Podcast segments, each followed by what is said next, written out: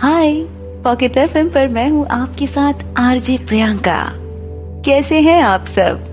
जैसा कि आप जानते हैं कि मेरी हमेशा यही कोशिश रहती है कि मैं आपके लिए कुछ नया लेकर आऊँ।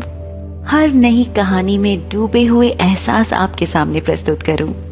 तो मैं ले आई हूँ फिर आपके लिए एक और प्यारी सी कहानी। कहानी का नाम है रांझना जिसे लिखा है संजना किरोड़ीवाल ने। मुंबई शहर, वर्सोवा, शर्मा मल्टीनेशनल कंपनी बड़ी सी बिल्डिंग के फोर्थ फ्लोर पर बने अपने कैबिन के ऑफ़िस में बैठी सारिका फाइल्स देखने में व्यस्त थी। सारिका शर्मा, अधिराज शर्मा की बड़ी बेटी और इस कंपनी की एमडी सारिका इस कंपनी को संभालने का काम कर रही थी। 26 साल की सारिका कंपनी के हित में बड़े से बड़ा फैसला अपनी सूझबूझ से चुटकियों में ले लिया करती थी। ये हुनर उसे अपने पापा से विरासत में मिला था। बचपन से उसका शौक था कि वो बड़ी होकर एक सफल बिज़नेस वुमेन बने, और यही वजह थी कि उम्र के साथ साथ उसकी इस काम में दिलचस्पी बढ़ती गई, और आज वो एक अच्छे खासे मुकाम पर थी। सारिका दिखने में काफ़ी आकर्षक थी। उसकी बड़ी बड़ी गहरी आँखें, जिनमें खालीपन पसरा हुआ था। सुंदर नाक नक्श साचे में ढला शरीर और उसका सांवला रंग किसी को भी पहली नज़र में उसका दीवाना बनाने के लिए काफ़ी था। काम का असर था या कोई और वजह थी कि सारिका हमेशा ऑफ़िस में सबसे बहुत कम बात किया करती थी। वो बहुत कम मुस्कुराती थी और कई कई बार वो काम को लेकर स्टाफ को डांट भी लगा दिया करती थी। ऑफ़िस के सभी लोग उसे देखते ही अपने अपने काम में लग जाते थे। किसी में भी सारिका से सीधे बात करने की हिम्मत नहीं होती थी। रोज़ाना की भांति सारिका आज भी अपने तय समय पर ऑफ़िस आई। जैसे ही उसने अपने ऑफ़िस में कदम रखा, उसे देखते ही सब अपनी अपनी जगहों पर शालीनता से खड़े हो गए। ऐसा नज़ारा अक्सर देखने को मिलता था, जैसे टीचर के आते ही क्लास के सभी बच्चे शांत हो जाते हैं। वैसे ही सारिका को देखकर सारा स्टाफ खुद ब खुद अनुशासन में आ जाता। सारिका ने सबको गुड मॉर्निंग कहा और अपने कैबिन की ओर बढ़ गई। जैसे ही कैबिन का दरवाज़ा बंद हुआ, सबने चैन की सांस ली। सभी अपने अपने कामों में लग गए। यार, ये सारिका मैम कितनी खड़ूस हैं। महिमा ने पास बैठी पूजा से कहा। पूजा ने महिमा की ओर पलट कर कहा, घमंड ही इतना है उसे अपने रूप का और अपने पैसों का? इन्हें देखकर तो लगता है अभी तक सिंगल ही हैं। हमें क्या पता यार, बड़े लोग हैं, कब सिंगल, कब रिलेशनशिप में, कुछ कह नहीं सकते इनका।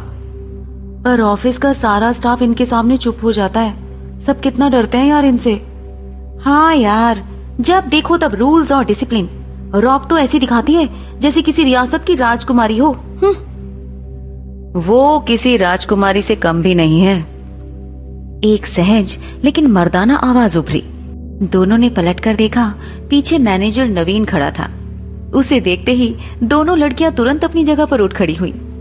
पूजा ने सकपकाते हुए कहा सर आप यहाँ? हाँ इधर से गुजर रहा था। मैडम का नाम सुना तो रुक गया। वैसे क्या बातें हो रही थी? महिमा ने रिक्वेस्ट करते हुए कहा सॉरी सर हम लोग तो बस यूँ ही। प्लीज़ सर आप सारिका मैम से कुछ मत कहना वरना सुबह सुबह हमारी क्लास लग जाएगी। हम्म जिस उम्र में तुम दोनों यहाँ बैठकर मैडम के बारे में चुगली कर रही हो उस उम्र में वो इस कंपनी को चला रही हैं। आई एम सॉरी सर दोनों ने नज़रें झुकाते हुए साथ साथ कहा इट्स ओके okay. किसी भी इंसान के लिए बातें बनाना आसान है, पर उन जैसा बन पाना मुश्किल है। लड़की होकर दूसरी लड़की के बारे में गलत बात करना शोभा नहीं देता।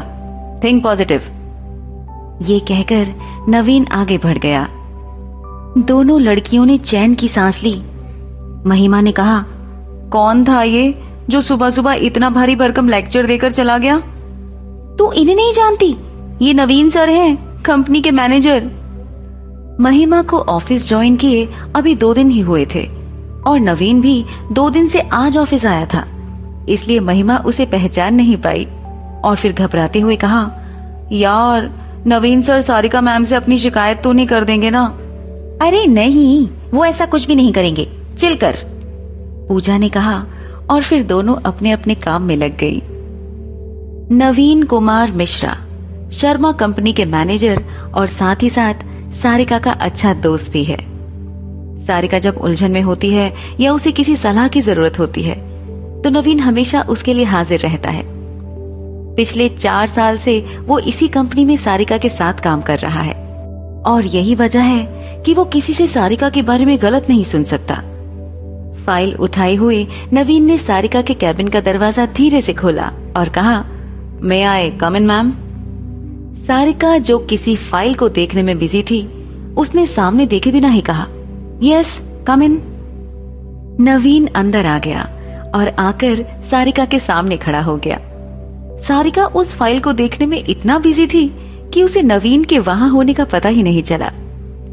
दस मिनट से नवीन मुस्कुराता हुआ सारिका के चेहरे को देखे जा रहा था, जिस पर कुछ परेशानी के भावों के साथ साथ ढेर सारा सुकून भी था।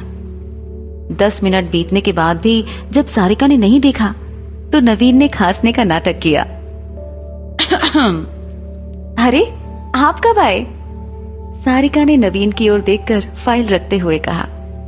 कुछ देर पहले, जब आप इत्मीनान से फ़ाइल देखने में बिज़ी थी। बैठिए। नवीन सामने पड़ी कुर्सी पर बैठ गया।